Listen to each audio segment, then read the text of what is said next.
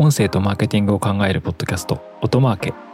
この番組では音声を活用したマーケティングや音声配信音声に近い領域の広告やアドテクコンテンツについてお話ししていきます。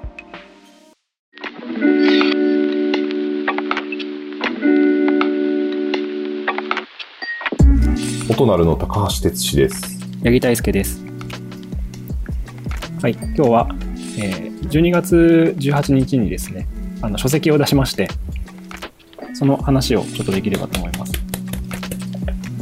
いやお疲れ様でした。誕生秘話がね血しぶきと汗と涙。血しぶきはないですけど。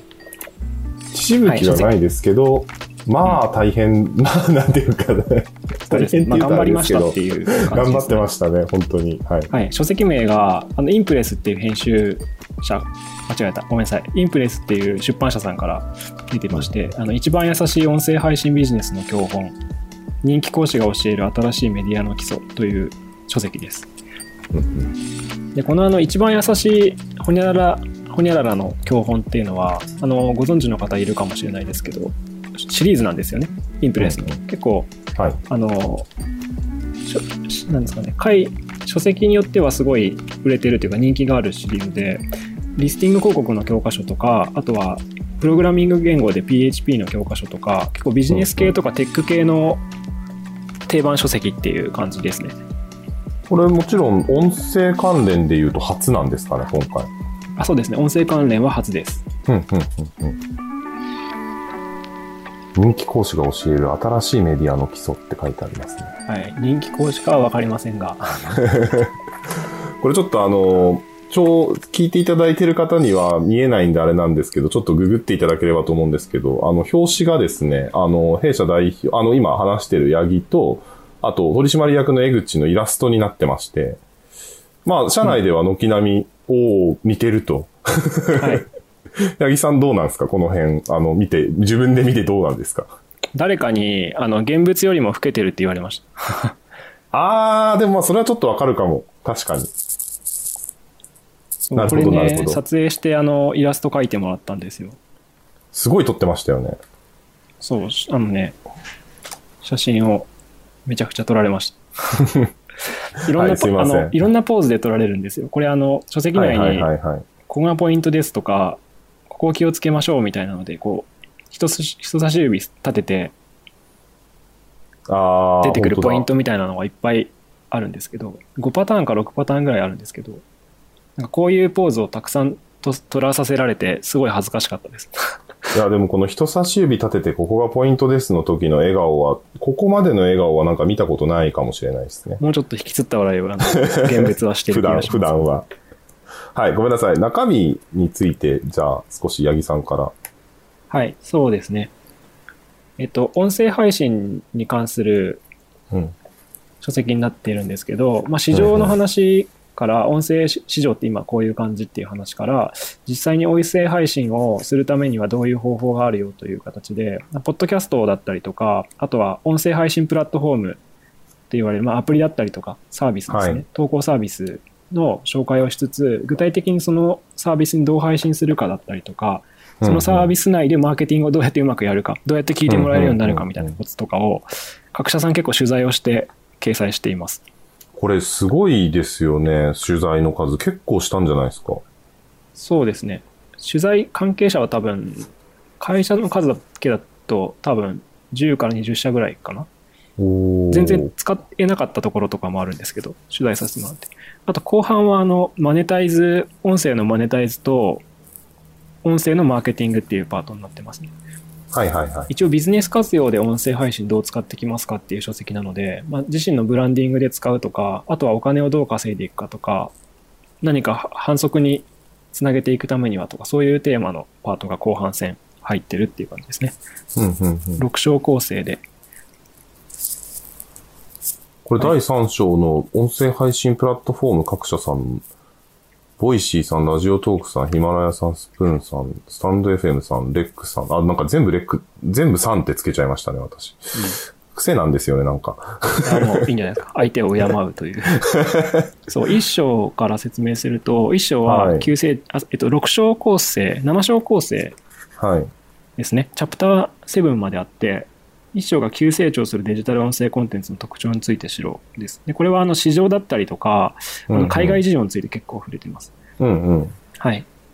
で2章が、えー音声サービスの種類と分類、デバイスについて知ろうというパートで、まあ、結構俯瞰的にあの音声サービスの全体像とかをこう書いてる感じですね。あの、ポッドキャストと音声配信プラットフォームがつながってたりすることもあるんで、そこについてのき、あの説明をしてるという感じですね。いやー、これ中見ていただかないと伝わらないんですけど、ねこの分類とサービス例の表とか、すごいっすね。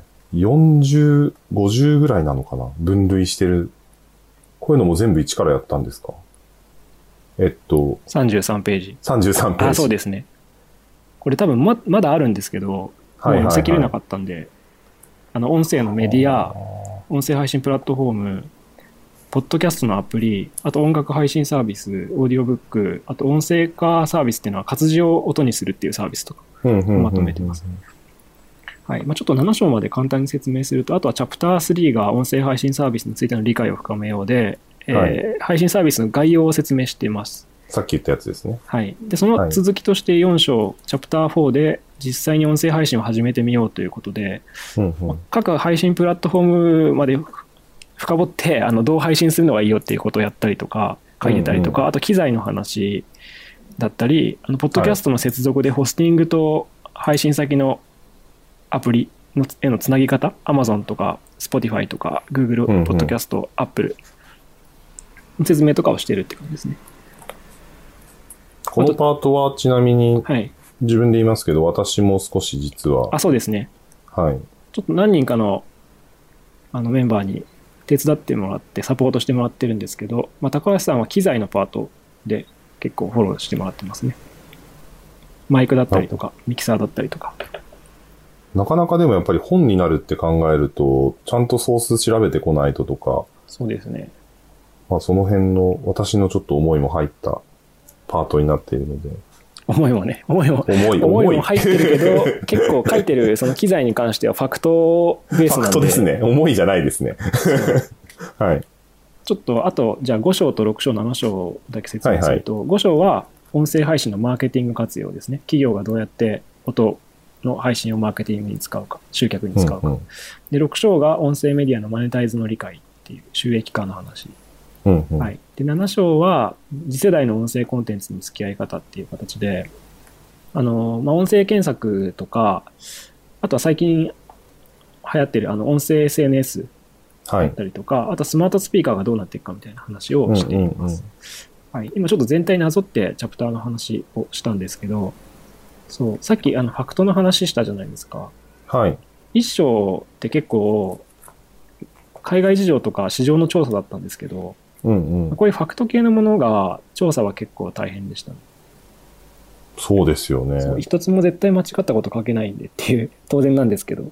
まあだから一ニュース記事だけ見てとかじゃなくて、これはどこの会社の調査だっていう、あの、なんていうんですか、ベースデータというか、母体になるところまでちゃんと追ってって初めて書けるみたいな。そうですね、エビデンスをかなり調べて書いたので、なんか一章って、触りの章なんですけど、うんうん。こう一章大変だったんですよね。書き始め。でもこれ一章だけ話せれば正直国内音声メディアの今までのなどういう流れで音声が盛り上がっててみたいなところとか結構話せちゃいそうなぐらいちゃんと書いてありますね。プレイヤーの情報とかもね、1章2章で書いてたりしますよね。へーあと3章は結構取材してますね。結構っていうか全部取材してますね。うん基本的にうんうん音声配信プラットフォームは、まあボイシーとか、スタンド FM とか、レックとかヒマラヤ、ラジオトーク、スプーンは全部取材してます。これなんか取材する中での裏話じゃないんですけど、初めて話す人も結構いたんですよね。あそうですね、今回初めて接触する、あの、もともと知り合いだった、うんうん。この音声業界って結構狭いんで、はい知り合だったはいいはい。人たちもいるんですけど、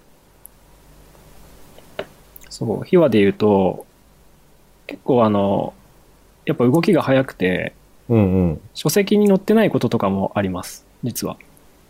あ、そんな風になってんだみたいなのとか、ああ、裏話的な。今それを用意してるのか。かみたいなのはあったんですけど、ちょっと書けないことがあります。それは書けないし言えないですね、まだね。逆に、逆に、あの、公開されてないんですけど、書いてることもあります。うん、うん、うん。この書籍初、初めて出てきているものとかも実は、あの、いついつに何々を実施予定みたいなのが結構実はあったりします。なるほど。でも、フラットに見てて結構どっかのメディアさんに寄った内容になっちゃわないように書くのとかも大変そうですよね。あ、そうです。もうそこは完全に中立、公平。に書いてますね。まあ、普段通りのうちのスタンスというか。としては、はいはい。もう中立、中立勢力なん 勢力かどうかわかんないですけど。はいはいはい。そう。で、機材の調査とかも結構我々も、まあ、一緒にやったりしましたけどね。よかったですよね。なんか改めて、あ、そうですね。こんなん出てんだとか、勉強になった部分。結構、やっぱり日本と海外で少しあの、メインで使われてるマイクが、実は違ったりだとか、あの、その、うんポッドキャスターの間で使われてるマイクが、日本はこっちが主流で、海外はこっちが主流とか、そうですね。はい。あと、辿っていくと30年間実はこのマイクがずっと、あの、とあるシーンでは使われていますみたいな話が出てきたりとか、面白かったですね。うん。あとは、秘話で言うと、実はジョー・ローガンに 連絡したんですよ。え、ジョーローガンに連絡したんです連か絡したんです。あれ、ジョーローガン乗ってましたっけ？私のパートじゃないんですよ。あの、私と江口の協調なので、うんうんうん。江口のパートで5章ですかね。5はいはいはい章かな、音声配信のマーケティング活用か、広告の話かどっちかだったと思うんですけど、うんうん。まあ、なんで連絡したかっていうと、あの、ジョー・ローガンのポッドキャストのアイコン画像を使用させてもらいたくて、紹介したくて。世界最強と言われるポッドキャストですからね。そうですね。世界最強ってことは地球最強ってことなんですけど。そうですね。そう。あの、写真、アイコン使わせてくださいって連絡したんですけど、あの、返信来なかったです。だから載ってないんですよ、実は。載せられあなかった。そういうことなんだ。ははい。著作権があるんで、勝手にはそこは載せられなくて。いはいはい。まあでも月次2億ダウンロードですから、そうですね。地球最強のポッドキャストの一つ。私、2億ダウンロードってこと？は、私たちのポッドキャスト2億 ,2 億倍、2億倍ぐらい多分ダウンロードされてるっていうことなので。そうですね。いや、うちのポッドキャストはそんな少なくないですよ。もうあ、ちょっと多い。そうなんですね。もうちょっと聞かれてますか？今だって 1, 1ダウンロードしかないけダウンロードしまど、すどんだけ少ないんですか？はい。最初そうですねって帰ってきてちょっとびっくりしました。なるほど、なるほど。上ローガンか。海外にも。えーちなみにこれ、あの、まあ私たちは横で、横でというかコロナなんで遠隔でなんとなく見てましたけど、ライティングの要素？はい、ライティング、本を作っていく要素ですね。はい。まあ割とこう、なんて言うんですかね。本当に漫画家さんとか、あの、そういった人の気持ちがわかるようなというか、追われながら毎週書いてたと思うんですけど、はい。はい。大変でしたね。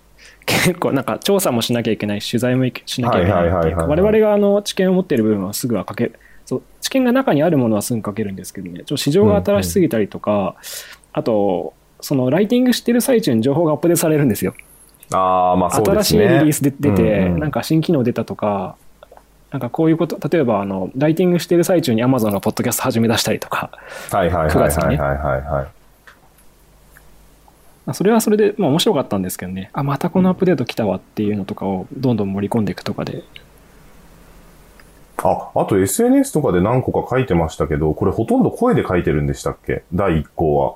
あ、そうですね。八木のパート、私のパートに関しては、あの、音声認識、音声入力で書いてます。で何、結構、はい、うんうん。あ、どうぞ。結構書けるもんなんですか？それでも。そうですね。あの、何を使ってたかっていうと、うんうん Google ドキュメントの音声入力です。